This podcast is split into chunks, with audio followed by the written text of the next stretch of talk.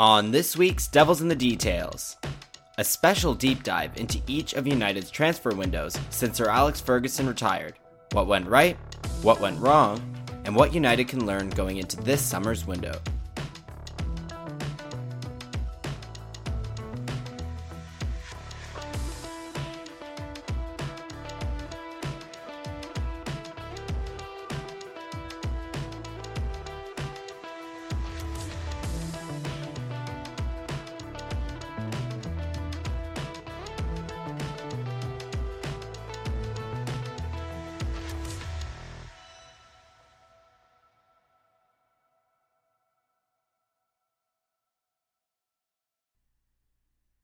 Case, what's up? Not much, Aaron. Not much. How you doing? Not too bad. It's been a fun week. Um, and we are busy preparing our season review for you guys, but we need another week to get it out. And so we're going to do a little bit of a special episode here, something we've been planning for a while. We're going to look back at every single transfer window since Sir Alex Ferguson retired, or specifically every single season, really. Um, and we're going to talk about what went right and what went wrong, I feel like we we've been talking a lot about transfers and what United have done and what United are going to do this summer. And I think it might be interesting to look back at past mistakes and see everything that kind of guides our skepticism going into these windows and watching the team develop. Because I think a lot of what we say comes from a place of skepticism after seeing how this team has misaddressed transfers over the years. But it feels unfair to just give unsubstantive criticism of the team um, when we could actually go into it and talk about what happened. Fair warning to everyone listening: this will be a, a take heavy episode um, because we're going to be trawling through ten years of uh, of transfers and performances in retrospect. So uh, be prepared. I'm, I'm sure not everyone's going to agree with everything we say here, but I think that's that's sort of the nature of it, right? Um, how you experience these last 10 years is, is I think is is very different person to person for United fans, specifically because it's been such a bizarre time and there's been so much upheaval. Uh, I don't think there's a consistent perspective on this across the fan base. I think without further ado, we can get started then. Um, let's start with the summer of 2013. Sir Alex Ferguson retires, David Moyes comes in. United are Premier League champions. Um, the core of the team is full of aging superstars. Nemanja Vidic and Rio Ferdinand would leave a year later. Um, Paul Scholes and Michael Carrick were playing central midfield. Scholes retired that summer. And the strike partnership of Van Persie and Wayne Rooney was approaching 30. United needed a lot of reinforcements as a result to get anywhere near the title winning season they had. And they brought in Marouane Fellaini. And then in January, they brought in Juan Mata. Um, Adnan Januzaj was also promoted from the youth side. I feel like we can already see why this was not a great start. Yeah, I agree. I think in this instance, we obviously have the benefit of hindsight but this side was was aging pretty pretty dramatically. It was a very very old team, and you can say, I mean, one incoming in the summer, uh, that being Fellaini, is not going to. Fellaini was never going to replace Scholes, so it was kind of a crazy concept to begin with. Uh, and I think you can blame Moyes for that being the only signing, uh, like for Fellaini being the one signing that he did get, not for Moyes only getting one signing that summer. Uh, the who rather than the quantity. This is nightmare fuel stuff. But I also think at the time it probably like if this happened today, we'd all be freaking out. I don't think the fan base was freaking out when this happened. I think it was like, oh, that was not a good window, and we're upset. This was not enough. But uh, this would be like a catastrophe if it happened today, which I think is sort of an interesting thing to to keep in mind because it kind of shows you we look back at the Moyes season as a disaster, and I don't think most many people think Moyes deserved more time. But if Moyes got the same transfer support, uh, if if a, if a subsequent manager got the same transfer support that Moyes did, I think it's I think most people would feel they were, that that manager was hard done by. If this had happened to Mourinho or LVG, I think a lot of people would be like, why did he only get nine months and one summer transfer? like it's kind of crazy to think about. In again, with with the benefit of hindsight. Yeah, you said a lot there that's really interesting. I think the first being of Moyes. I know this is like a little bit off stream, but Moyes is a really interesting coach, and I mean we've just seen him win the Conference League, which was great. Um, but he's a really interesting coach in that I do think he has some modern ideas, but none of them really involve building out of the back or playing in a high press, which for regular listeners, you know that's the stuff we talk about every week with most of these modern coaches. And so, I mean, Ferguson didn't really explicitly do that stuff either to the same degree as someone like a Pep. Like, he's definitely a coach of a past era. Um, and you're transitioning into a new era here. And I think the the coaching appointment was definitely a miss tactically, but I don't think Moyes was like useless and clueless no. like he looked in this year at United. Um, I think he's a good coach, and yeah, it just felt like he just didn't have the team he needed to even do what he is good at doing, um, which meant that this team didn't succeed. Um, as for Fellaini, I actually don't hate Fellaini as a signing. I think this was kind of like a derided move by many fans, but I think Fellaini is a good player and very effective at what he does. Frankly, I think he's the best player ever at what he did, um, which was take down long balls and make things super difficult. Yeah, I I don't have any dissent there as as for Fellaini. I think if Fellaini were currently with United, I don't think like let's like you know 2014 Fellaini, prime Fellaini. I I think Fellaini probably would be a, a pretty big part of this team, especially this year where we were having so much trouble playing through pressure. I think it is very likely he would have gotten a lot of minutes in advanced midfield, uh, which is what happened with LVG. Uh, I, ironically, well, he is an advanced midfielder. Yeah, but, but, but I mean beyond that, specifically because he, he was a pressure outlet, right? Um, and I think a lot of people viewed him as sort of a, a blunt instrument and a second uh, you know, a second, resort, a last resort, uh, a, set, a plan B.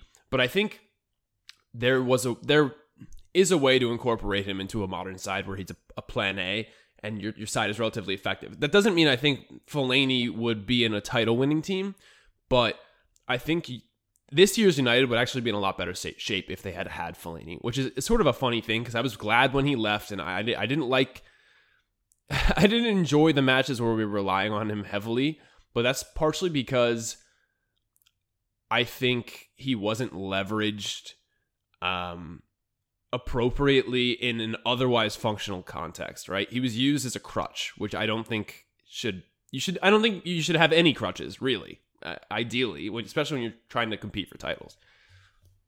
All right, eight minutes deep, and we both rate Fellaini um, I I I will say this right. The part that does worry me is that, I, and I think you still see symptoms of this now with Moyes' managerial career, is that I don't think he knows how he would build a high budget midfield. Uh, yeah. Um, and so you saw United looking at these targets like Kroos and Thiago, and then end up with Fellaini as the backup option. And you even saw United pay extra for Fellaini because they didn't get him before that clause date. Um, there was a whole thing that summer about how United could have gotten Fellaini for like five million cheaper, I think it was, if they had paid the fee three weeks, but three weeks prior, but they waited and then ended up paying more for him. Um, and I think the the fundamental idea of signing Fellaini is not horrible, but the idea of replacing Thiago or Kroos with Fellaini is obviously ridiculous. Um, and I think you see that with West Ham too now. Like he now that Moyes is starting to get these possession heavy or or more resources into his midfield, it's a little bit harder for him to construct something that works within his game model because the players are above what the limitations of his game model are. Um, like he was running Rice and Soucek and doing great, and now he's got players like Lucas Paqueta, and it's just not really working.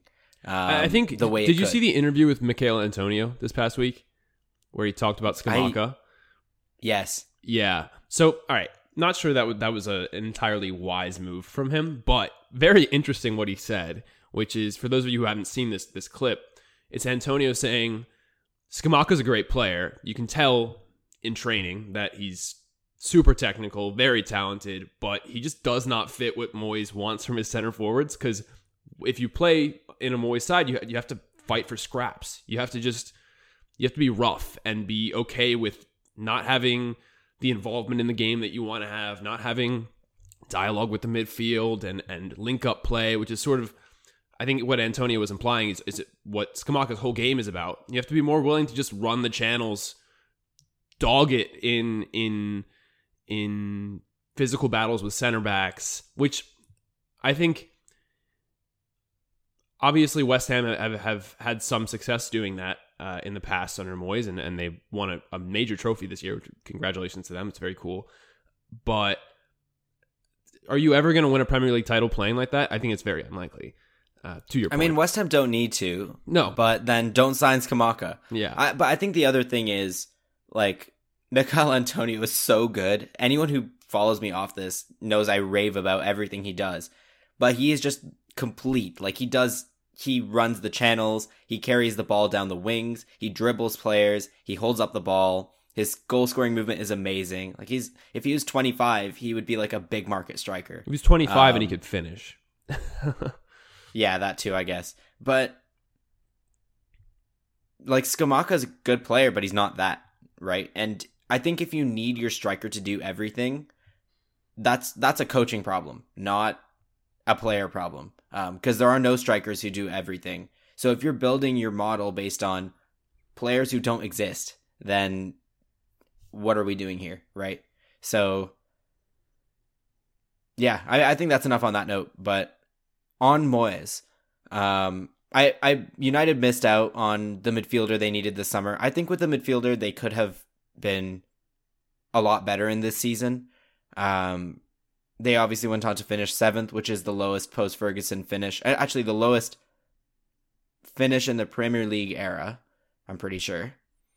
Um, and it is. I don't know. I don't. I don't think it had to be that bad. If the transfer activity was a little bit better here, even with Moyes.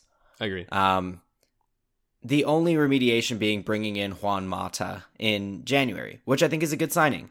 Um, I don't think it panned out the way it should have over the years, but I think it's a good signing. Yeah, I think Mata was an incredible player. Um, I I don't think he was what a lot of the managers who he worked with thought he was. Um, at United. At United. I I don't really get how he fits into what Moyes was trying to do, to be honest with you. But yeah, you're going to see during this podcast, we're going to talk a lot about two things profile uh, identification, uh, which, you know, Fellaini is a great example of how did you go from Thiago to Fellaini in your transfer priorities. It's a problem with, you know, consistent profile identification. The second theme you're going to see is we're going to talk about whether these windows brought in the raw quality required for United to be as good as they need to be. And I think Mata is a great example of bringing in raw quality. Um, Mata was good enough to play for a title winning Man United side. Um, he obviously never did, but I'm almost never going to be hypercritical of a move that, that brings in a player who's good enough to do that. Also from a rival. Yep. Um, but I, I think, I mean, Mata's not terribly similar to Bruno Fernandes in anything but position. But I think you could probably apply a similar conversation to his role at Chelsea I don't think they're wildly dissimilar. I I agree as players, but I kind of think the sort of high usage single attacking midfield creator um, in a side that makes top four but fails to win the Premier League is a somewhat comparable thing.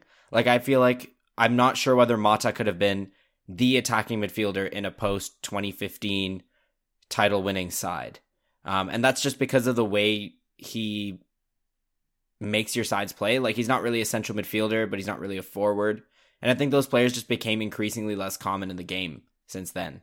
Yeah, I hear what you're saying, but I think I don't know. I think if you plopped him in as one of those eights in in an early Pep Guardiola Pep Guardiola City side, I think that that side would have kept on ticking. Like I think he could have done that. Um, but anyway, Yeah, I, I, I do think, think, that's a different role though. That's that's different to what he was doing at I, Chelsea. I agree. No, no, no, absolutely. No, he, he was always more of a a forward than even those advanced eights were.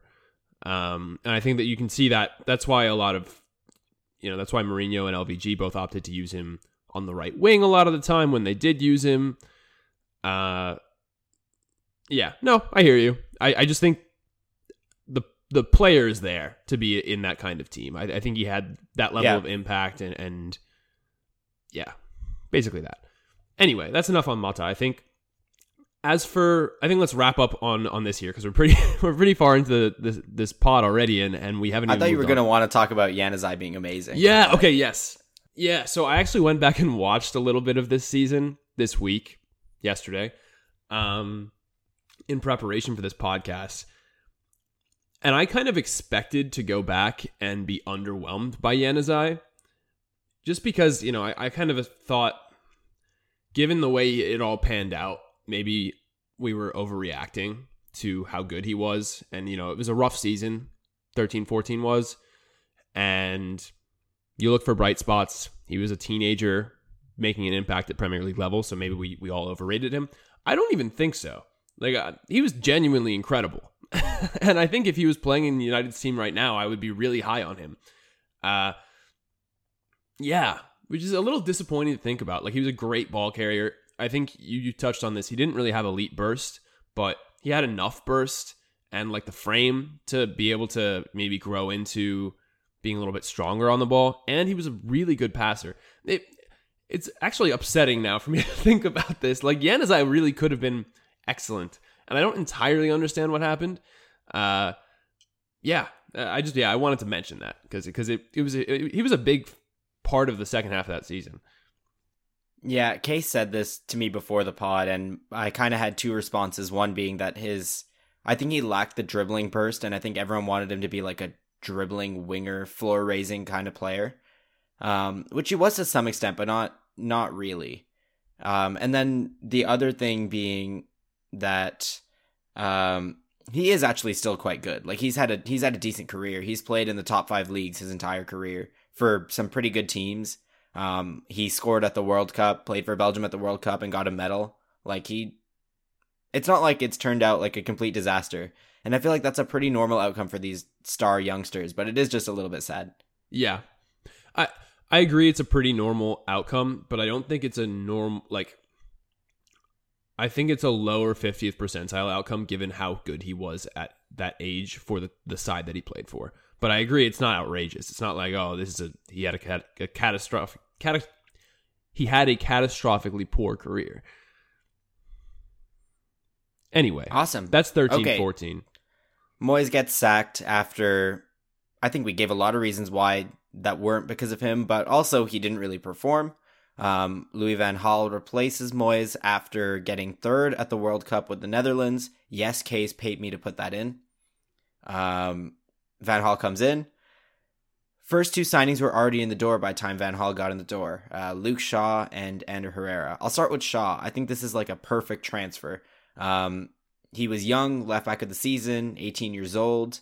A lot of people were upset about the fee. I really had no issue with the fee. This is just this is an Evra replacement, and if he didn't break his leg, he would be like universally regarded as one of the best left backs. I think ever. Like I think he's amazing. Yeah, I maybe. I, I think he's a really good player, uh, and I think we bought him at the right time. I don't think the fee is outrageous. It's unfortunate all the injuries he had because I think he could have been even better than he was than he's been. He still is really really good. Shaw obviously win like that's a huge win. Great move. Um, let's see what else do we have that summer. And Herrera. Ander Herrera. I think fine move.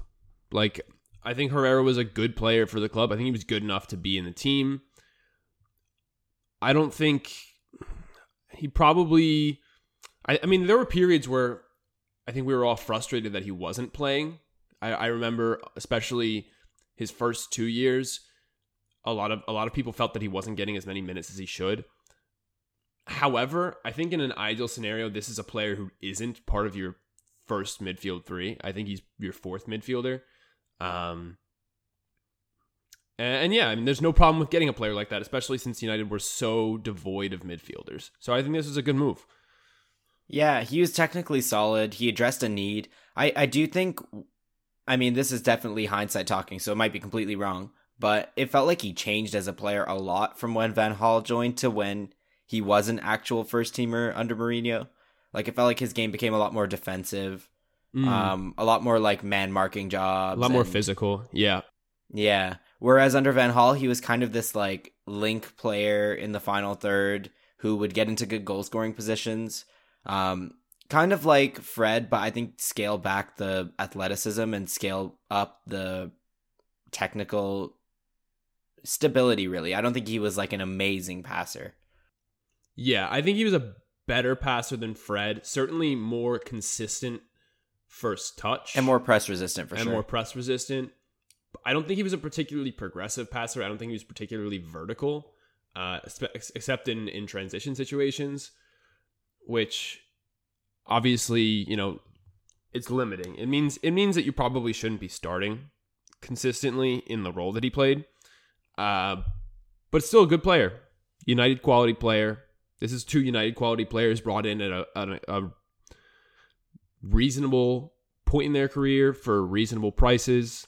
These are both wins. Like I like both of these moves. Um, all right. After that was, I believe, Marcos Rojo after the World Cup. Yeah, this is this is the one real miss in this summer. I think like this is the one where I, I just don't see it. I, I think Rojo was was not a particularly good player. Um, but you know you you bought him at a reasonable age at a reasonable price. There was some stuff there. He wasn't always awful, but he had insanely low lows. It's also one of those odd ones where like I think he was a better center back than he was a left back, despite I think being signed off games at left back. I don't I, I don't think he's as bad as everyone thinks he is, but yeah, it's definitely not a uh, it's definitely not a successful signing. Um, yeah, I don't know. Yeah. I think I thought he was pretty poor. However, he he wasn't that expensive, and he was bought at an age where he could be moved on later on if he failed. Like in principle, these kinds of signings are things that United should be going for. Um, and if they don't work out, it's okay. Rojo did not cripple our transfer budget for years to come by not working out. Uh, so even in principle, I don't hate this move. And this is probably the one I dislike the the the most from this window. All right, uh, Daley Blind. I think we both agree is a signing that we loved. Yeah, yeah, yeah. We, I think we've talked about this before before in this podcast. Maybe I should save it for the part where United sell him in 2018. Um, yeah, maybe. All right. Um. Okay, Di Maria is an interesting one. Um, fresh off a man of the match performance in the Champions League final and a great season for Real Madrid, they signed James Rodriguez that summer, and I guess as a result decided to offload Di Maria. Um, this being, I believe, a year after they signed Gareth Bale and offloaded Ozil. Um, so United got Di Maria. He was roughly 26 at the time.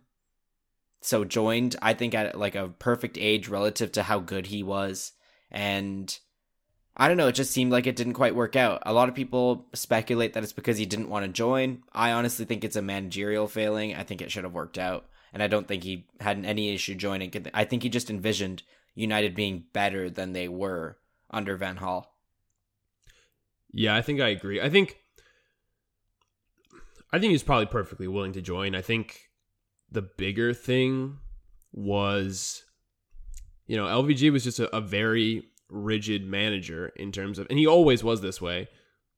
He he had this interpretation of the style of of football uh, that he liked to play that was extremely rigid relative to the other managers who liked to play that style. Um, and it, it led to success because he was able to take more limited players than you know his counterparts and turn them into hyperfunctional sides because of the rigidity. The, the issue is that rigidity I think became less valuable and it, it that rigidity failed to make the most of the quality that he had at this point in the sort of tactical evolution of the game because other managers were starting to do things that were affording of the same security that that rigidity offered while simultaneously being more progressive.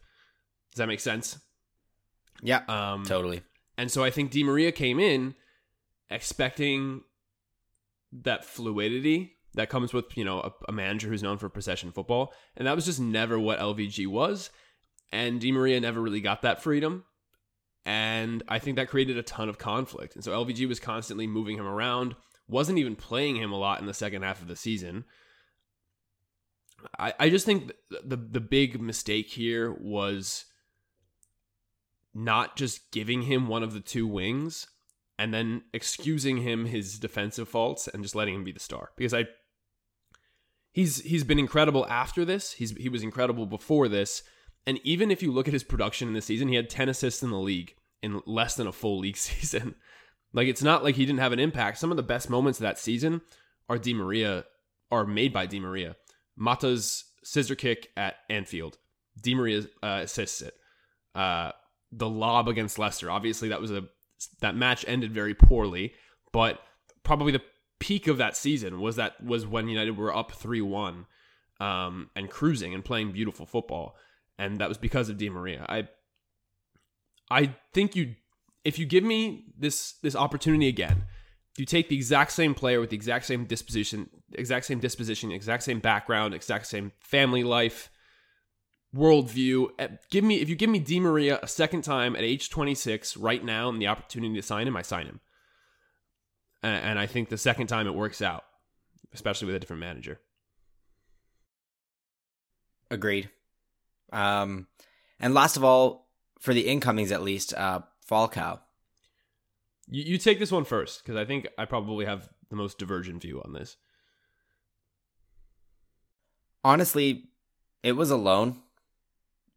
So it's kind of similar to what I've been saying about the Neymar rumors, right? It's an elite forward, it's a loan. If it goes well, you sign them. If it doesn't go well, you don't sign them. You don't inherit much of the financial risk. Like United spent a lot of money on this loan, but they didn't spend a lot of money on this loan um, compared to what they spent on, say, Ronaldo or Varane or even players like Nemanja Matic or Casemiro, um, who are aging stars um, that United paid outright to buy and then put on the same high wages that Falcao was on. Um, so, regardless of whether I thought it would work out or not, um, I think it was a good deal. I probably just wouldn't have sold Danny Welbeck. Yep. I, so I agree. I think a, a pretty big mistake here from United was letting Welbeck, and then we'll get this to this in a little bit, but letting Welbeck and Chicharito go because I think they a, a big thing that United suffered from in the ensuing years was the absence of a traditional center forward, and I think both of those players had the capacity to play that role. Maybe not at an elite level, but you'd, you'd still rather have those guys. Yeah, kind of. Although I, I, I guess I just I don't feel the same way about Chicharito because I see where it was coming from, and while I agree United lacked a striker, I think that's more to do with a failure to address the selling of all of the other strikers um, in in the subsequent years. Um, whereas Welbeck, I think, is specifically a good tactical option. Um, at the time, he could play out wide. He was playing up front. He was a great presser. He was great out of possession. Those are kind of the same thing. He was he he just had a lot of skills that made him valuable in a different way to strikers like Van Persie and Falcao at that time. And I think he could have been a good partner for them. I think he could have been a good tactical enabler for a manager like Van Gaal. Also, they sold him for cheap to a rival. The injuries ended up making United not have to pay too much for that. But I think if Welbeck was fit throughout his career, he also would have had a solid goal scoring record. Like, even now, he's doing quite well at Brighton. So, Yeah, I don't disagree. As for Falcao, a reason I really like the Di Maria move, a reason I really like the Mata move, a reason that I also really like this move is the the raw quality conversation. United, I think probably people didn't clock this at the time, but I think LVG recognized that this side was aging faster than other people realized, even in his first summer. I think he had, he had spent the summer with the Dutch national team he knew RVP wasn't really fully what he was. He, uh, by the end of that tournament, he was taking him off before the full 90 minutes, and, and he really didn't have an impact in the knockout rounds. I think there was sort of an awareness in the back of his mind that he was not actually going to be a major contributor. Falcao, on the other hand, he was coming off that that major injury. He missed that World Cup. I think people remember him as having had no impact on this team. The reality is he actually put up 0.5 non-penalty expected goals per 90 minutes, which is excellent. Like that is by far the best in this team. Um, it would have put him in if he'd played a full season. It would have put him in the top half of the Premier League. Uh, not, not half, the top 10 in the Premier League he just happened to score four goals from seven expected goals in about 1,200 minutes. He just had some bad finishing luck. The rest of his career, he was an excellent finisher. I think if they'd ridden the bad finishing luck, given him more minutes, he would have really helped this team. I think this was still a very high quality player, and I really liked this signing at the time, and I still like that sign this signing. Um, I think it just this is another one like Di Maria where it just didn't work and sort of a little bit of outcome bias when when we said, "Oh, well, clearly this was a mistake from the from the outset. This this window was poorly formulated because these players were, were washed up or couldn't handle the pressure at United." I think they just didn't get enough minutes. Um, I think if Falcao and Di Maria play another season at United, they're they would be pretty widely regarded as very good players for the team. Um, but that's just that's how I look at it. So for 2013, we talked a lot about, you know, profiling issues and addressing the needs in the squad. In this season, I think we both kind of said that United had a pretty good window. Um, the one maybe odd point being the departures of a few strikers. Shinji Kagawa and Alex Büttner also left. Um, and so did Bebe. uh, but more importantly, Evra, yeah, Evra, Vidic, Ferdinand all left in this window. So maybe you could argue United didn't do enough to replace them at center back, but then Chris Smalling also became a key, a key player in that season. So who's to say? Um, yeah, I think there was also a lot of complaints. There were a lot of complaints about the performances defensively. That was always in this season that was the issue for United in the 14-15 season. To be honest with you, I think that had more to do with another miscalculation that LVG made, which was he didn't really prioritize phys- physicality as much as I think he probably should have. And so what you wound up with was a side that couldn't press physically in the way that he wanted to, which didn't protect the front, the, the back four. So you wound up with a, a disproportionate number of stretched game states, um, or not game states, but really you, you, they conceded a ton of counterattacks. And these center backs were found out in space, like most center backs wind up being found out in space. And so I look back at it and I think maybe we were maybe we were harsh on players like Smalling, Evans, Jones, even. Um, in terms of their actual defensive ability. I think we saw that with Smalling later in his United career, that he was actually a, a talented defender. Awesome. I think on that note, we can move to the next window. Um, so United finished in the top four that year after a good transfer window, and they have to respond in the summer. Um, the midfield clearly needs fixing. Carrick starts picking up a lot of injuries. Um, Herrera fought to be favored, but by the end of this window, I, by the end of that season, I think he was favored. Um, and then Marwan Fellaini was also starting, which didn't really seem like the long term plan. Um, and so United go out and sign Morgan Schneiderlin and Bastian Schweinsteiger. Um, they also sign young forwards to replace the outgoing Van Persie, Falcao, Di Maria, and officially Chicharito. And Nani. Nani had um, been on loan. That's another one that I think was probably a mistake.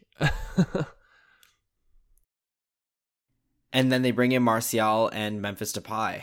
Um, and then lastly, Romero comes in amid rumors that De Gea will not extend his contract.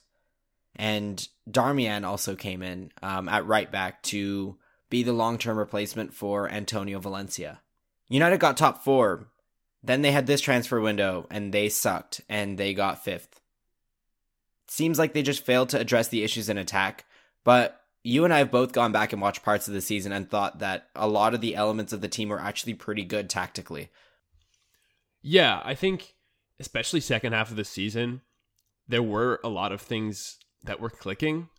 Um, still extremely open at the back, but there were a lot of elements that I liked. Martial just looks like a completely different player, which is very sad to see in hindsight. Um, I hope people know like Martial was a joke in the Yeah. season. Like he it was he not was a- as good as you think he best, was. He's the best 20 year old I think United have had since I don't know, maybe Rooney and Ronaldo? Like he was ridiculous. Yeah, rip. But anyway, I th- I think going back to the summer window, I think the key issue here was Memphis was just not ready for this physically um, or mentally, which he would tell you himself.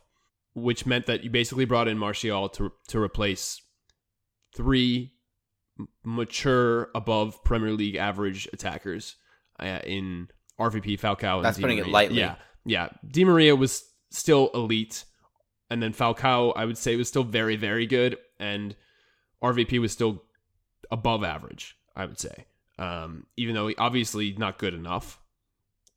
I think people probably underestimated how much better he was than just running out a bunch of kids, which is ultimately what United did in this season. Their front three was pretty consistently a combination of Memphis, Rashford, Martial. Rashford obviously got introduced second half of the season, but he played most of the minutes past that point. Uh, Memphis, Martial, Rashford, Lingard uh, took up most of the forward minutes. That's I, I know people probably it's probably a controversial statement. They were not very good players at that point in their careers, barring Martial, and you can see that if you go back and watch those matches. Lingard is probably Premier League average. Rashford is probably slightly below Premier League average. That's controversial, but I think Lingard was actually a better player at this point. Um, Rashford was 18. Yep, for- exactly. for There's not, there's not there's nothing wrong with that. Rashford was incredible for an 18 year old, but he was a moments player who couldn't consistently impact matches because he was 18. That's totally normal. What's what was abnormal was that Martial could consistently affect matches, and he was 19, 20. Yeah, like if we had the Rashford of now, I, I think a lot of people, because we've watched Rashford so closely over the last like six, seven years, I don't think people realize how much better he is now than he was then. Like it's it's a huge margin, um, and I think if you had the Rashford now with Martial of then, you'd you'd have something, um, but you did not. You just have Martial. Yeah, and and, yeah, Rooney Rooney was still above average Premier League player, I would say, but just barely. Um, so what you had was functionally an, an a Premier League average attack plus Martial, which on pure quality just could not get it done. and, I think that was really the issue here. Beyond the fact that the team was still super vulnerable in counterattacking situations because the press was still I, I don't want to say it was bad, but it was it was hyper aggressive and lacked conservatism conservatism in key moments, which yeah, uh, just lacked a little bit of gamemanship, which I think makes sense because this was a really young team. Ultimately, I think you can't say LVG was hard done by though, because ultimately it was his fault that he did not have mature elite attackers. He sold all of the players who could have he, he sold or allowed to leave all of the players who could have been that for him, uh, and decided to put his faith in moldable youth that was not ready. Um, and so I think he sort of, you know, he he he built his own casket and and laid in it himself. Uh, yeah, Yep. This is an example of a window where I think United actually hit the major profile needs. They addressed midfield. They addressed. They got a new defender in. Um, Blind and Smalling were great at center back that year. Shaw would have been great at left back that year if he didn't break his leg. Um, they just got the wrong new players in. Schneiderlin was a miss. Um, young Aaron would have thought he would have been a hit after playing for Pocha Southampton, but I was probably missing something. Um, Schweinsteiger was, I wouldn't say a miss for the fee, but wasn't like a insert into the first team central midfielder at that stage of his career. Um, Memphis was the same as Schweinsteiger, but on the opposite side of his career. And Martial was, we'll, we'll give them the benefit of the doubt and say that they knew Martial was as good as he was and not just like throw 50 million at a panic buy, which is what it seemed like at the time. Yeah, I think that was a, a, massive stroke of luck. I think this could have been a catastrophically bad season if Martial hadn't come in. Um, but yeah, just to substantiate what we are saying about Rashford, and again, this is not Rashford slander. He was 18 years old and had an impact for a top half Premier League side. Objectively excellent. But he played 1990s. He played 1700 minutes, so exactly half of the Premier League season that year. And he scored five non penalty goals and provided one assist. Uh, two of those five non penalty goals came in his first match. Uh, so then he went against Arsenal. Against Arsenal. Then he went the ensuing 18 matches, scoring three goals and providing one assist, playing center forward predominantly. I think that speaks for itself. I think entirely. Uh, he played. He had some matches at left wing, but uh, and I think he had an appearance or two at right wing as well. Um, but yeah, I, I think that speaks for itself. This, this was not a player who, who, who could consistently impact games at this level at that time, and that's okay. Uh, but I think it's important to consider in the context. This was the worst attack United have probably had in the Premier League era from a, a personnel standpoint. I mean, if you had Di Maria, Falcao, and Martial, and then you're bringing Rashford off the bench, that's kind of the idea here. And I honestly think if United had a better window here, they could have won the Premier League. Leicester won it that year. Um, Maybe. Maybe. I think if you look at the underlyings on this team, they're awful, though. So. Uh, they are, but I also think a lot of the dominance that United had in games was not being converted yeah. into chances yep. because of the quality of this attack. True. I think so. that's true. Um, yeah. It, weirdly, this is going to sound strange, but as bad as this team was, I actually think that's the most realistic year United could have won the league since Ferguson retired. Yeah, you're probably right. Um, which is odd to think about. Um, also, the other thing I'll say is I think the tactical elements started to come up in the next season. Even though Van Gaal was gone, I think there were a lot of the like good elements still present, and United actually had their best, um, their best expected goal difference season post Ferguson in Mourinho's first season when they signed Paul Pogba, Henrikh Mkhitaryan, Eric Bailly, and Zlatan. I think if you were to look at the StatsBomb numbers, Ole's first season, full his first full season is actually better.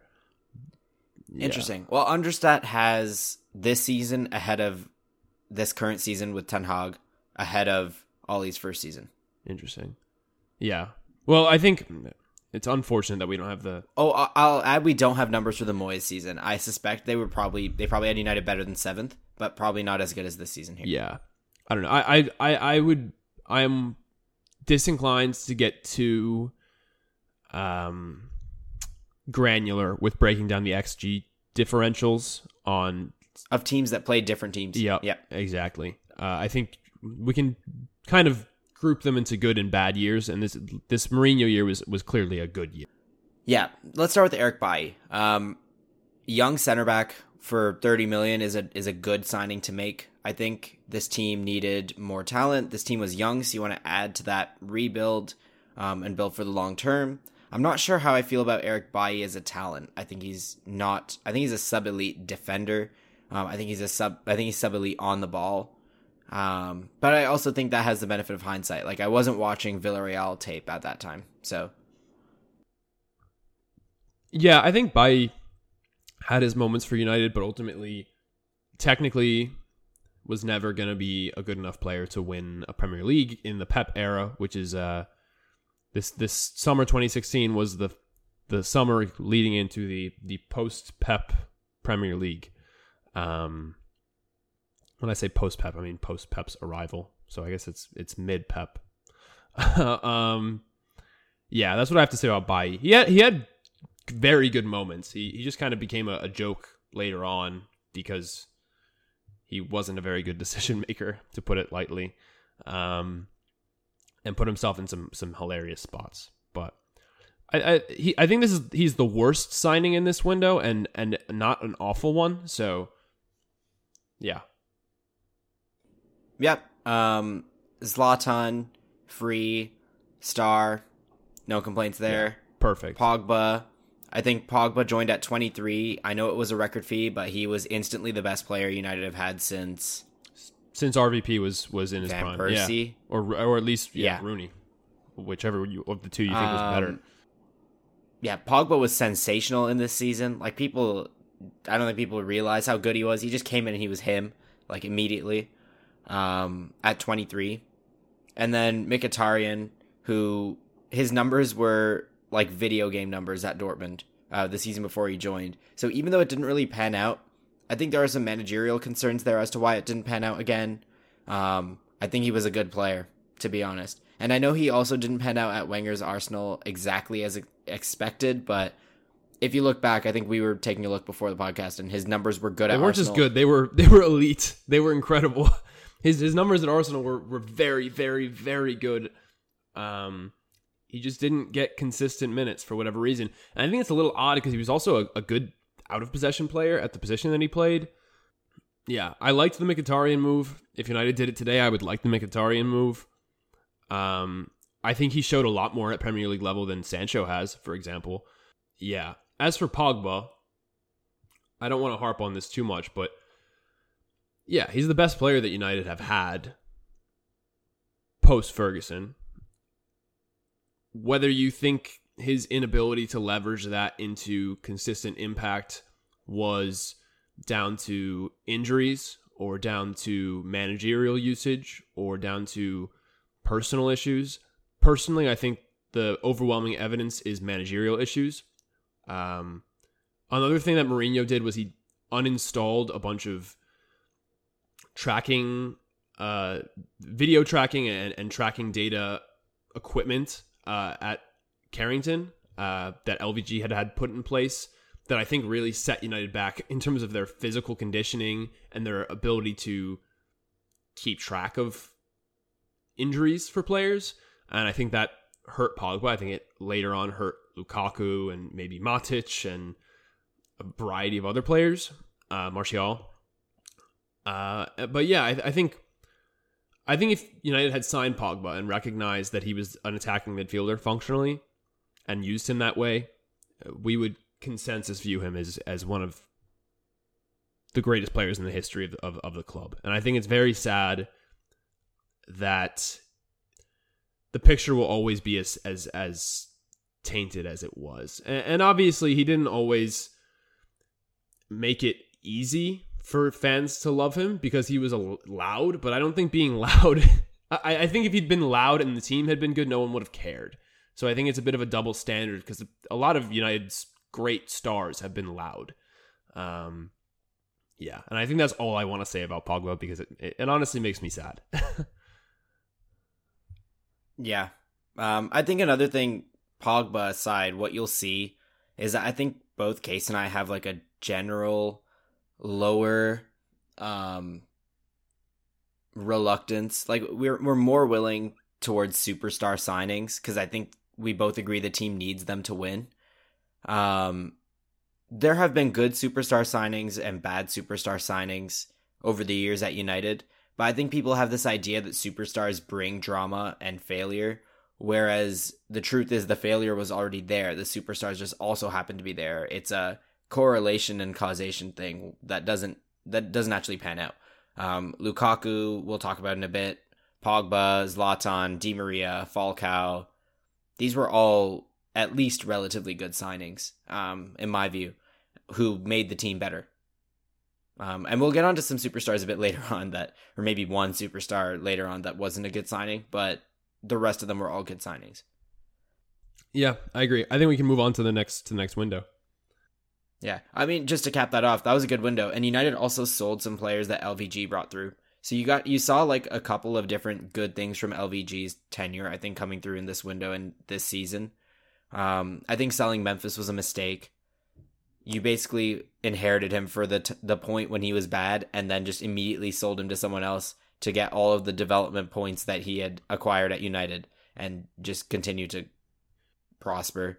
I, I think I think Mourinho was a very was very good had good talent identification, but his game model was outdated and he wasn't really he didn't really care about team building. He cared about winning in the in the short term, and so he parted with a, a lot of players who I think uh, with a few players who I think could have made major positive impact under a different manager.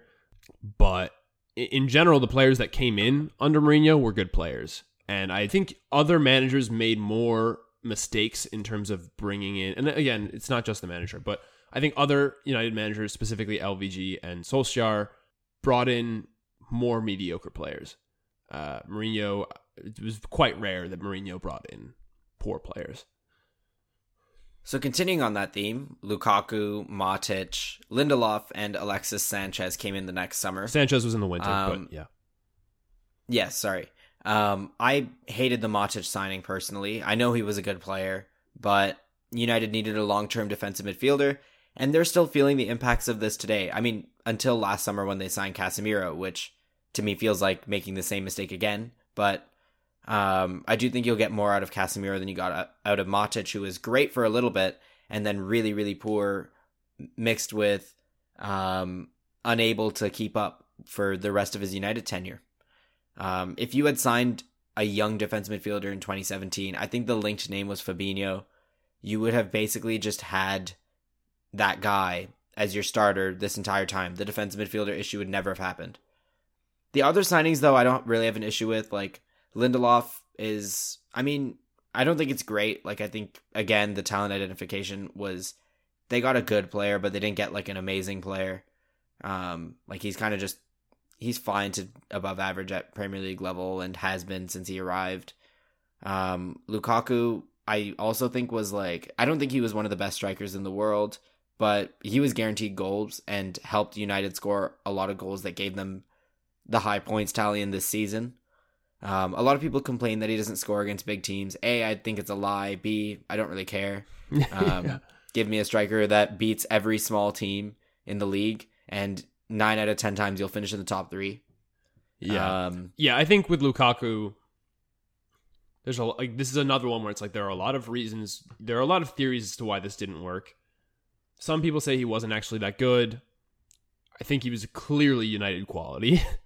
um, yeah.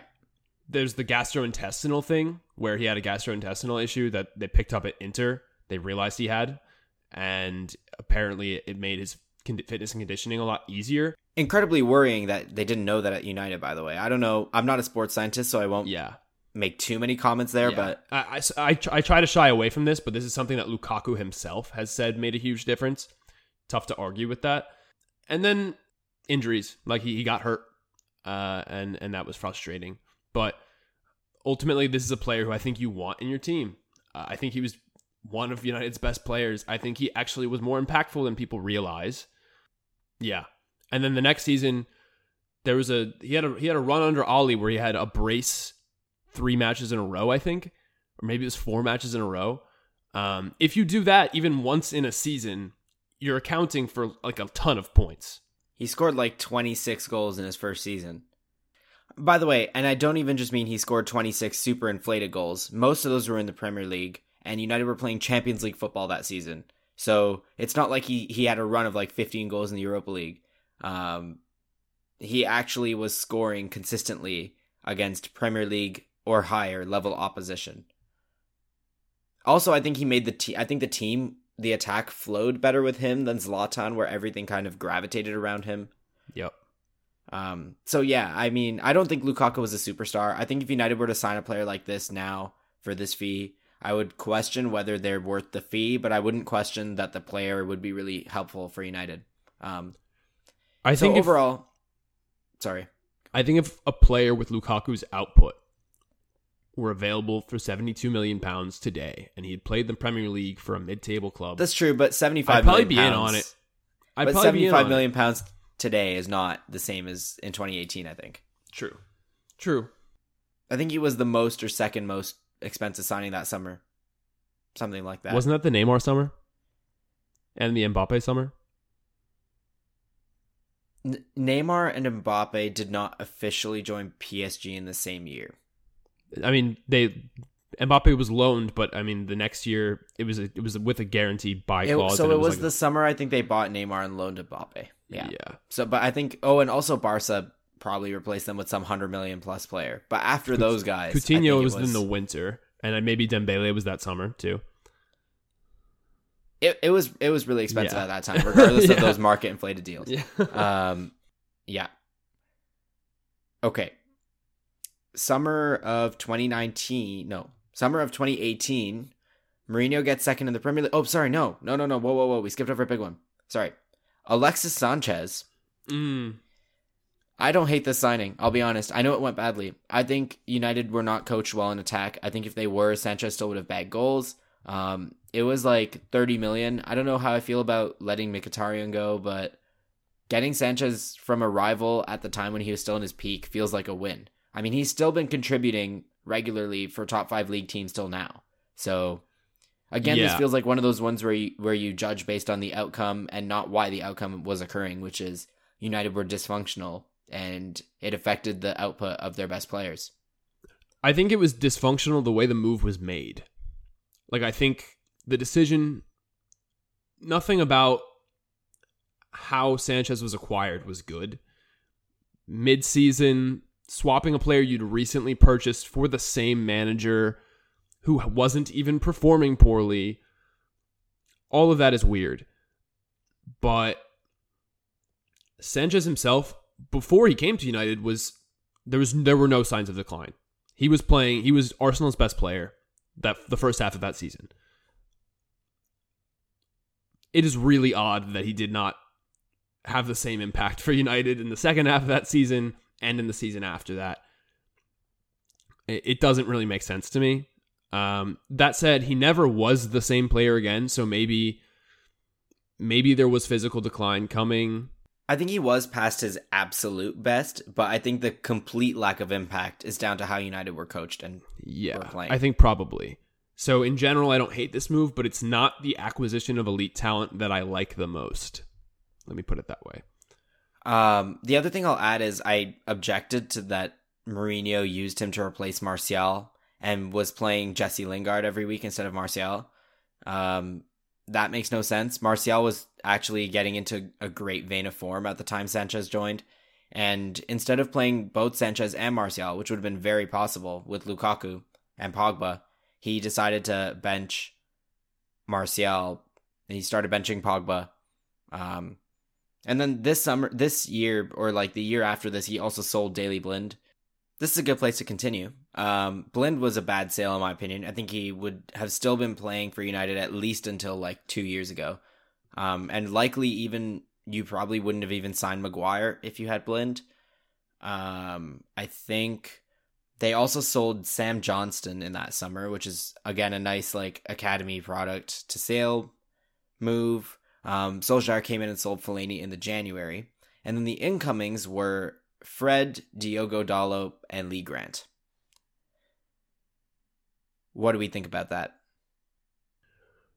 That's a really bad window. Obviously, Fred was supposed to be a lot better than he is. Dalot hardly played.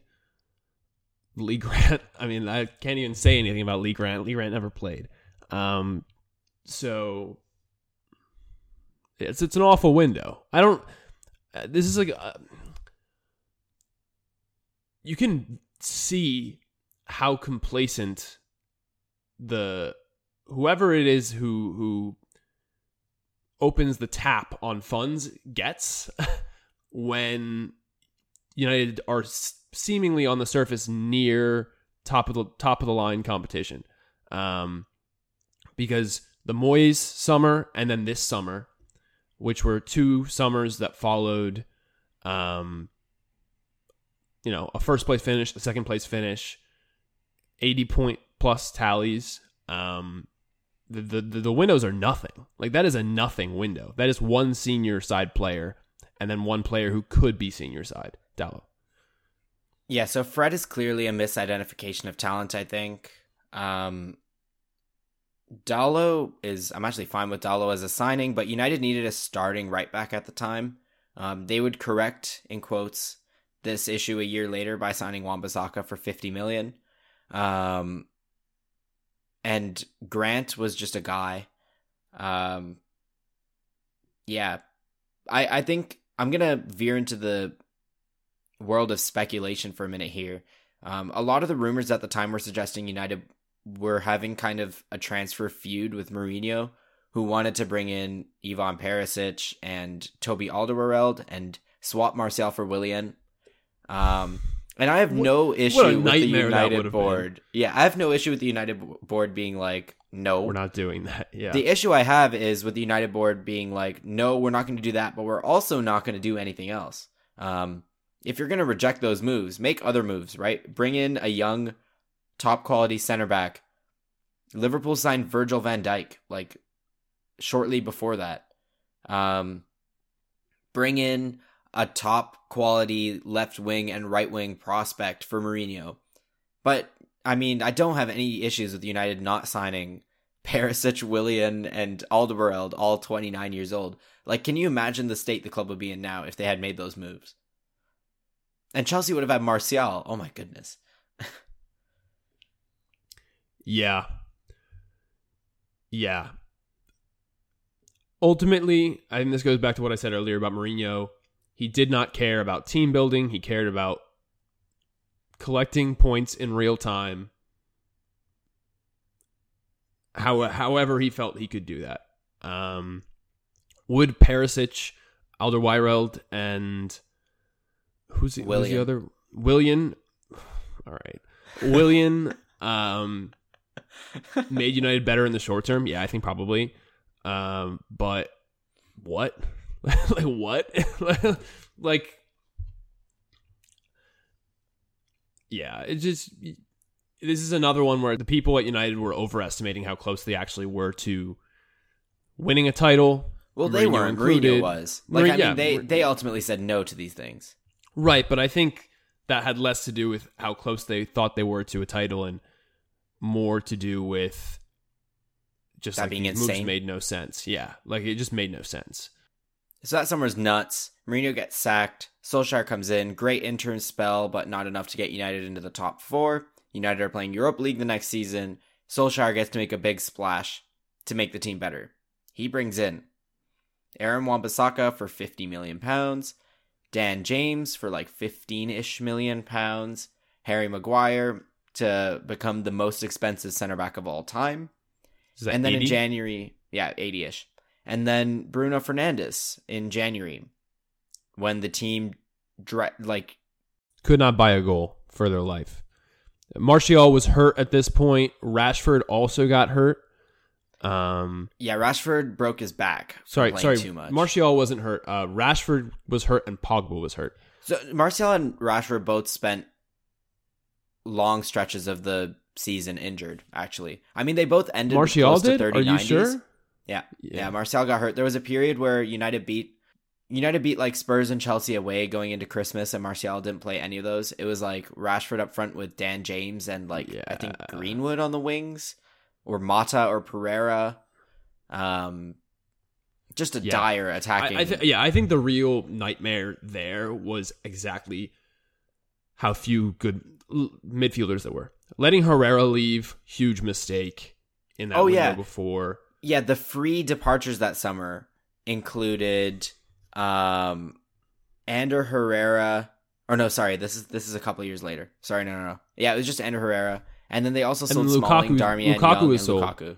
Yeah, I think eh, when you consider that basically Lukaku's sale funded Wan-Bissaka, like that's a like you want to pull your hair out. Never say because, that again. Yeah, especially when you look at the problems the team had the next season. Lack of a center forward was a huge issue when Martial was hurt, but even when Martial wasn't hurt, United would go matches without scoring goals, and Lukaku would have addressed that. Um, Martial obviously had 17 non penalty goals in this season. He was massively overperforming his expected goals.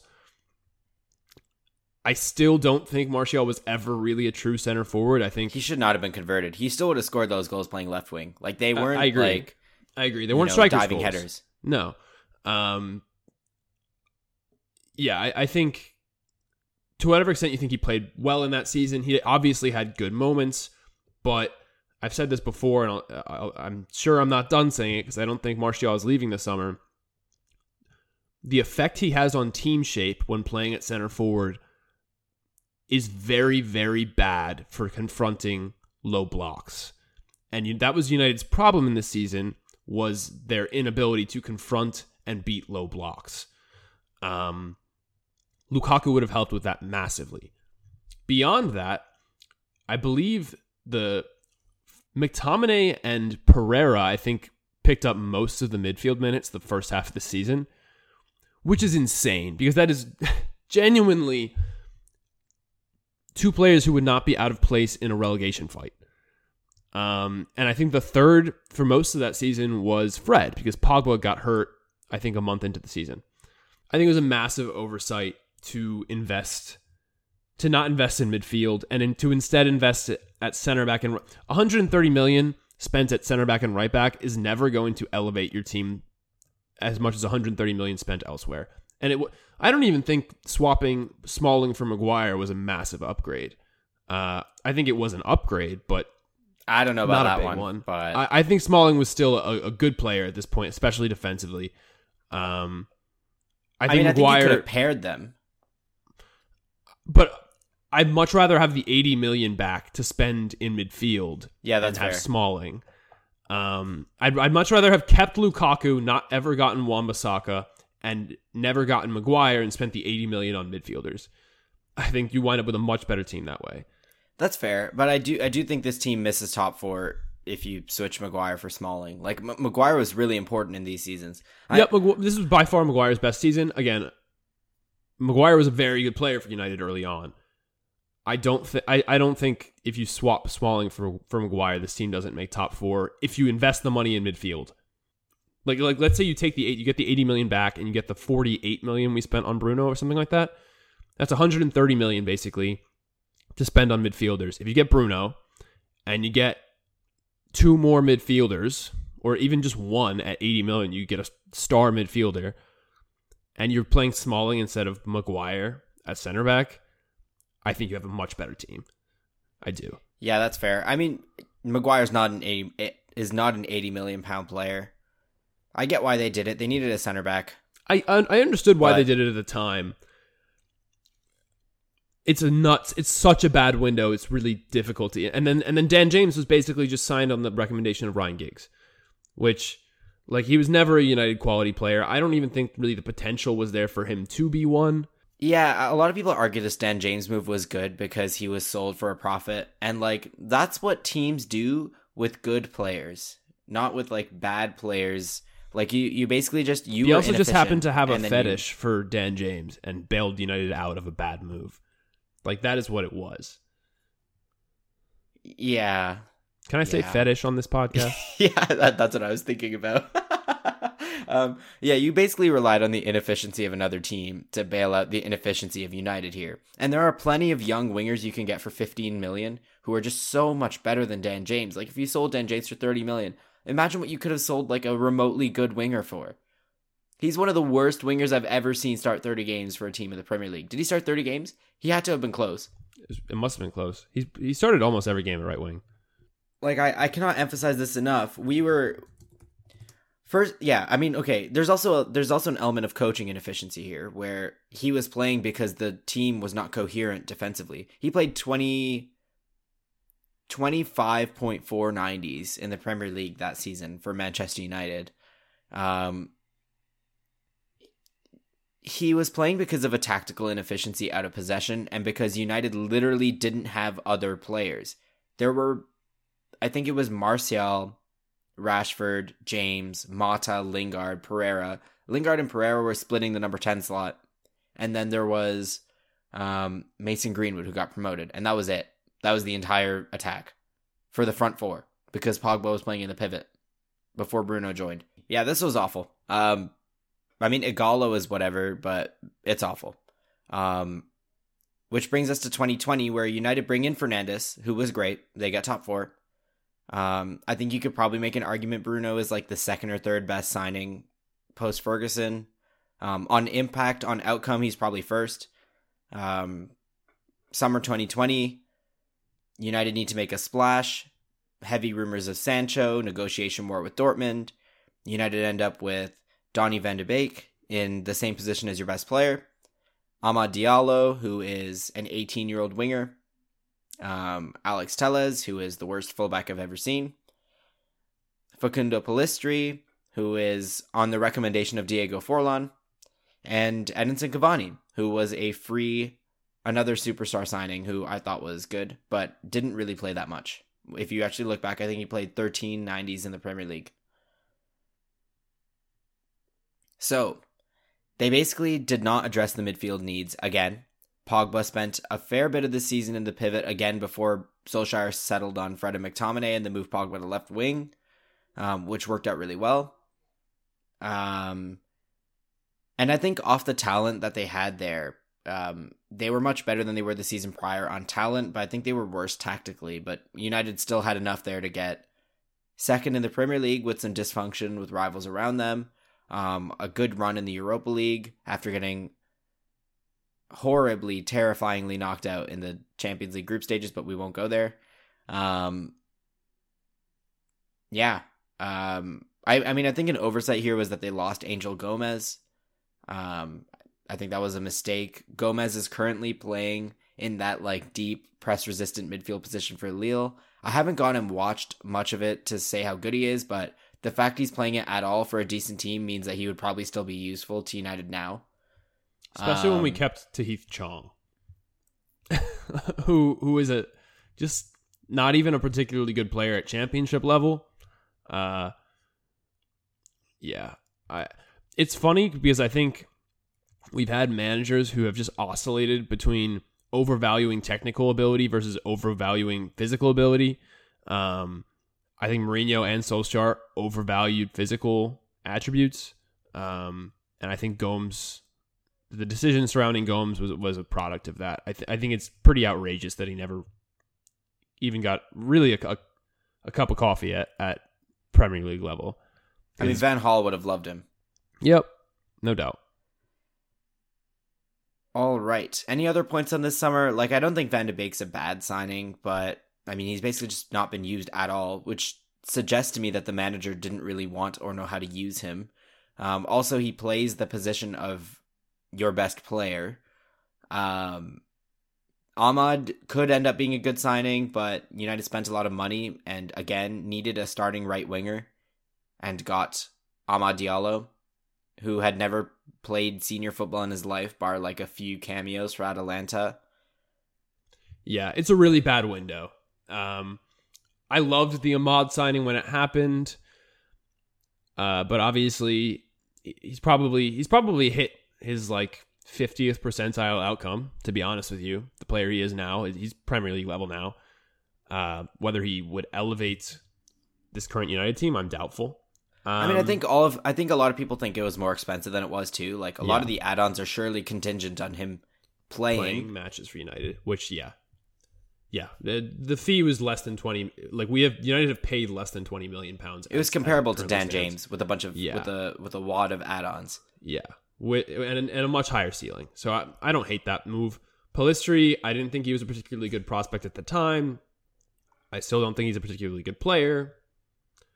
Uh, that's how that's worked out.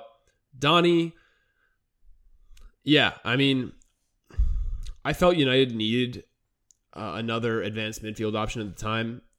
I think that was erroneous. I think what they really needed was another holding midfield option at the time. Uh, Solskjaer clearly didn't want Donny, didn't know what to do with him. Uh, rarely ever used him. Um, yeah, I think at this point it, has been three years. He has an impact on his team. Has started, I think, six something like that Premier League games for United. That is like atrocious. Is that it? Still, I, th- I thought he maybe had a few more this season, but yeah, I think it's under ten, which is like nuts. Um, it is a total of six Premier League starts for United and five for Everton in that four month loan. Um, That's pretty nuts. so this is like an all-timer bad for 35 million and I don't even really think it's like I honestly think if you just gave this guy 10 games he'd be fine at worst. But that's just never happened. yeah, Um yeah. I think that's key to remember is he never actually got a run out. It's difficult to say what what what he is like what he is at Premier League level. Whether he's a squad Yeah. player for United, if he's not good enough for that, if he is more than that, he literally has never played. He has never had consistent minutes.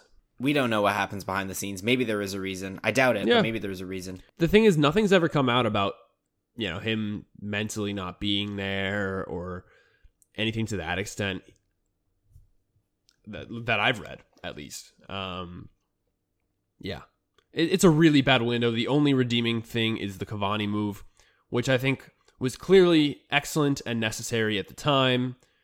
He had a huge impact in the limited minutes that he did play, but obviously because the club is run so peculiarly, he was allowed a really long leash, even though the club was in this malaise, sort of neither here nor there.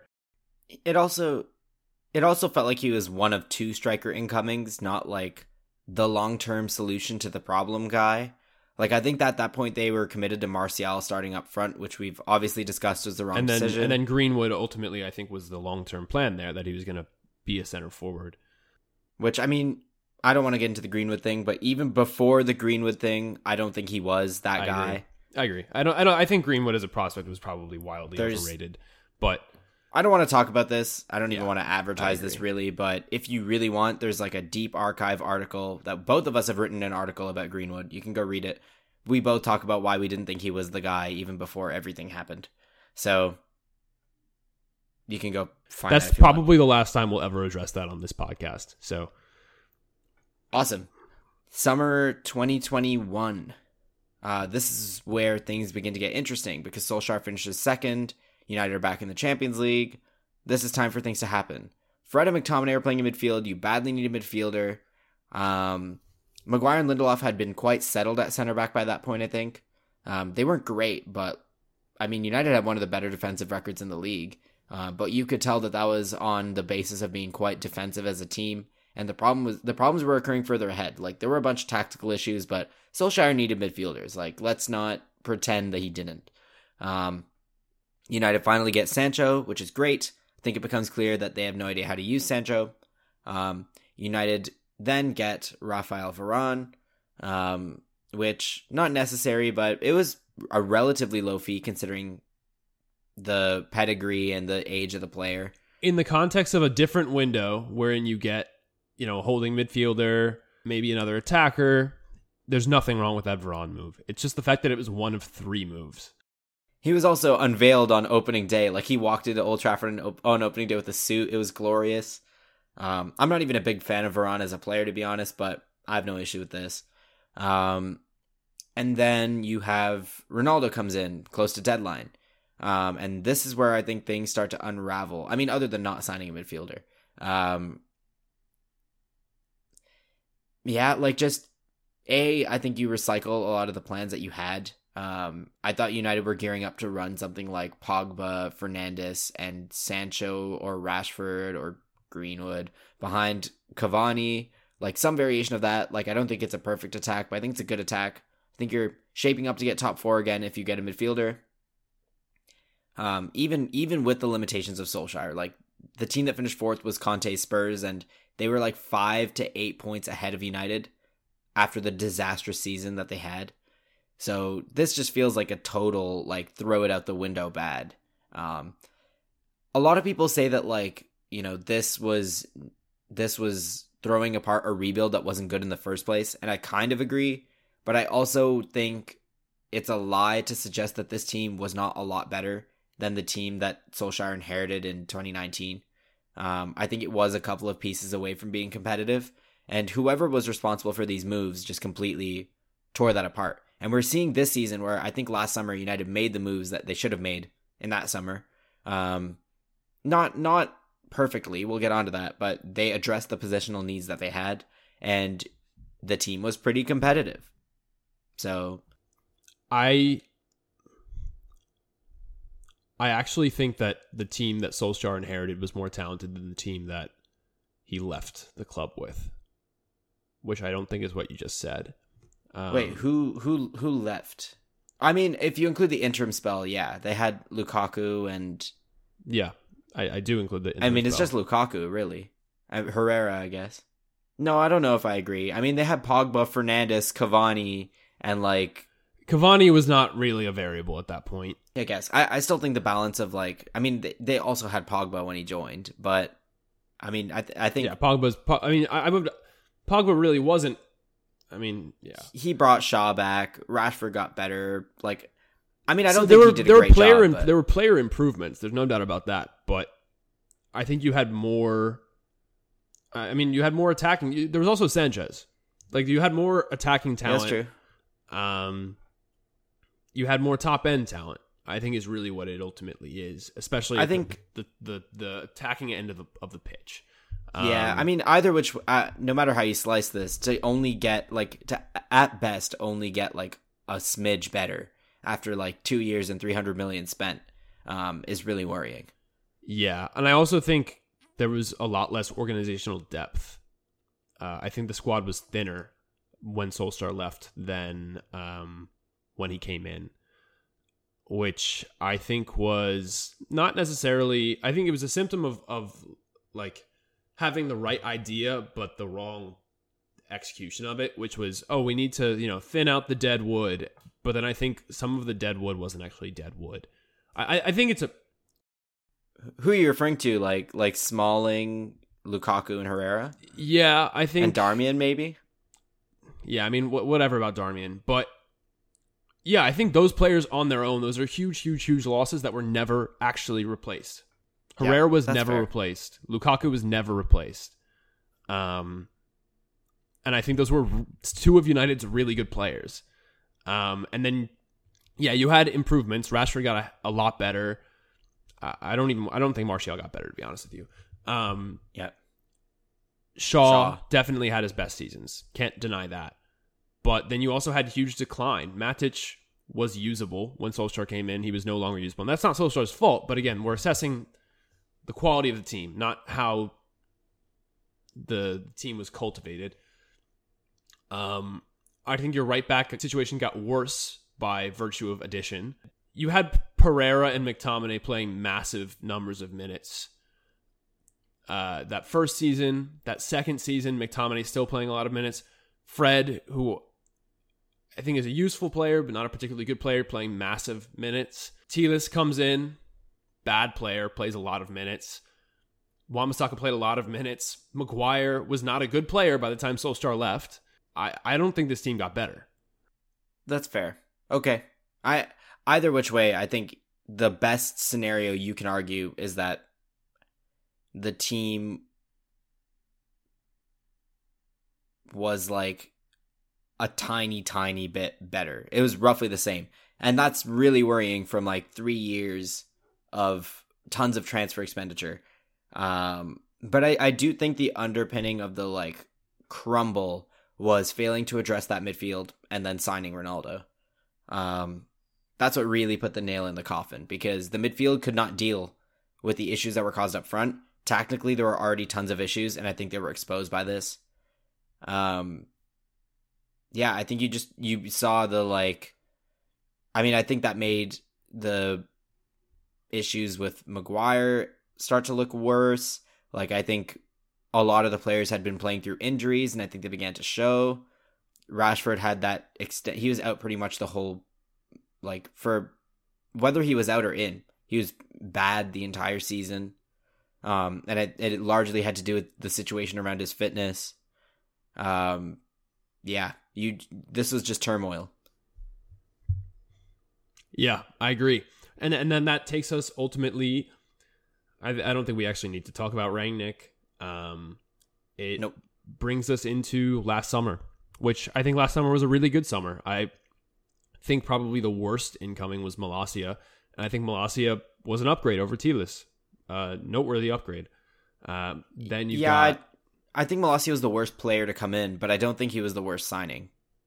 Who was the worst signing? I mean, I think spending 160 million on Antony and Casemiro is definitely Okay. Okay, sure. In terms of yeah, in terms of the the value of the deals, but I think they made United a lot better than yeah they did. Malacia no, then Malacia did. That's fair. Yeah. but I I think I would reallocate. I would have reallocated Yeah. that differently. I would have spent that money differently. I totally agree. Um, I I think think, you get- you get and Lisandro are fantastic signings. Oh yeah, Caicedo. You get Caicedo instead of instead of Casemiro. Um, I think you get. I mean, that hundred million on Antony, you can spend it a million a million different ways. You probably could have gotten a Simon last summer for something like a hundred million. Um, that would have been good. Uh, I think that would have made a, I think that would have made a much bigger difference than Antony did. Uh, but ultimately, I think this is okay. Like this I, is. I think I, I think in terms of the players that came in, these are all really good players. Which if United have that's the first time United have done that in five years. Yeah, if United have this window like the next eight years, I don't think they'll ever be one of the best. Like, I don't think they'll ever challenge City or, or at least current City, but I think they'll be in the top four or thereabouts pretty consistently if they just address needs, um, with good players and most young. Like, I think if you have this good. window in terms of getting the quality of players that you need at the positions that you need, every window for the next eight years, you would win a title just by pure happenstance. You would you would stumble into one. Um, but the thing That's is, fair. with the same quality of coaching, I agree. Yeah, but I think it, the money is not there to make to be as inefficient as United were, um, and I also don't trust them to consistently recruit in this volume. I, I like I don't think five first teamers come in every summer for the next eight years. I don't even think five first teamers come in this summer, and I'll be surprised if five first teamers of this qual- quality come in this summer, especially. Yeah, I think you get four. I, I mean, I think you got four. Like, I don't think Malacia is a first teamer, but I, think I mean I, I mean first teamers like Man United's first team. I think it. I think it's achievable to get five. Then, I think they should be getting five. I think they should be. I don't. I don't- if we get five players, all of whom are you know fifteen hundred plus minute contributors next season this summer, I will be surprised. The team will be very good too. Yeah. Um. The the one funny thing about the summer is the consequence of the last two ten years, which was Lingard, Matic, Pogba, Cavani, and Mata all leaving for free. Lingard could have been sold for like probably fifteen to thirty million the summer Probably before. like thirty million. But they just decided to keep him instead of letting him go and then didn't play him at all. and then he walked. And not only that, but he walked and went to a team that was worse for him than the team that would have gotten him.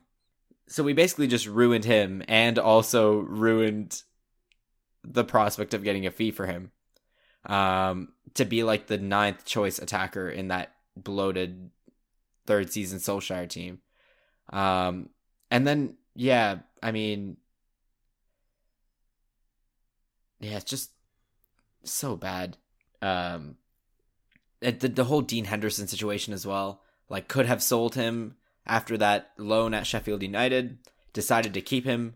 Just like totally ruined his like three years of his career, and then now he's in turmoil again as well. Uh, there are rumors Forest are going to pay thirty million for him. I wouldn't even be surprised because it's Forest, but like seriously, Yeah, that's just another Dan James situation where you're getting bailed out by a team that's behaving desperately. But if you take that money and you give De Gea a new contract instead of signing a goalkeeper, you get worse for selling him. You literally, you are literally getting worse. You are selling the good goalkeeper and signing on the worst goalkeeper. Which, like, again, I'm not like a big Dean Henderson fan. I think letting De Gea go, selling Dean Henderson, and signing a good goalkeeper is how good teams are run. I think letting De Gea go and keeping Dean Henderson are is like okay. I think like keeping De Gea, selling Dean Henderson, and not signing a goalkeeper is insane. So we'll see how that goes. But anyway, I think that basically concludes our our review of the last decade of, of United transfers, and this has been a really long episode. Uh, even if I cut this down, it's going to be uh, a, a gargantuan recording. I think it's interesting though, like especially the the first half or so when I think we unlocked some players who were actually better than we thought. um, when they were at United. Um, I, I mean, I think we should boil this down to a few takeaways and then and then wrap up in the next five minutes. And I mean, I think the main things are, you know, sometimes United signed bad players. Um, sometimes they actually signed good players, but those players just didn't really address the needs um, that the team had. Um, another situation is United signed good players but paid too much and didn't have enough money to address the needs that they had. Um, another thing I would say that's really key here is a lot of these failings, I think, stem back to either the manager um, and what the manager was trying to do or the vision the manager had, or some level of conflict between what the manager wanted to do and what the board wanted to do, um, which speaks to organizational dysfunction. Um, and I think the current model right now is a bit over reliant on Ten Hag. Um, but I still think that that is a better run scenario than the other ones, um, which either were not, um, the manager was not looped in enough on the transfer activity at all, or um, the manager had incorrect ideas of how to build a team that won games. Now I think the manager is involved and has good ideas about how to win games, but I just it seems like the structure does not support him well enough. Um, which going into new ownership and going into the next few windows is the thing I would like to see. Like more signings that fit the team but aren't explicitly um, obvious signings that Ten Hag specifically would make. Yeah, I think that's a good place to leave it off. Yeah, I, I, I agree with all those take. Yeah, I agree with all those takeaways. Um, I'm doubtful that we see good signings that are not recommended by management. But I uh, look forward to being wrong. And I think we'll call that an episode. Awesome. Thanks for listening. A reminder next week we will have our season review. We're hoping to have a very cool guest for you guys. And yeah, so don't miss that. Um, and stay tuned. And hopefully you enjoyed this. I feel like we've been wanting to do this for a while. So yeah. All right. Have a good week, everyone. See you next Monday.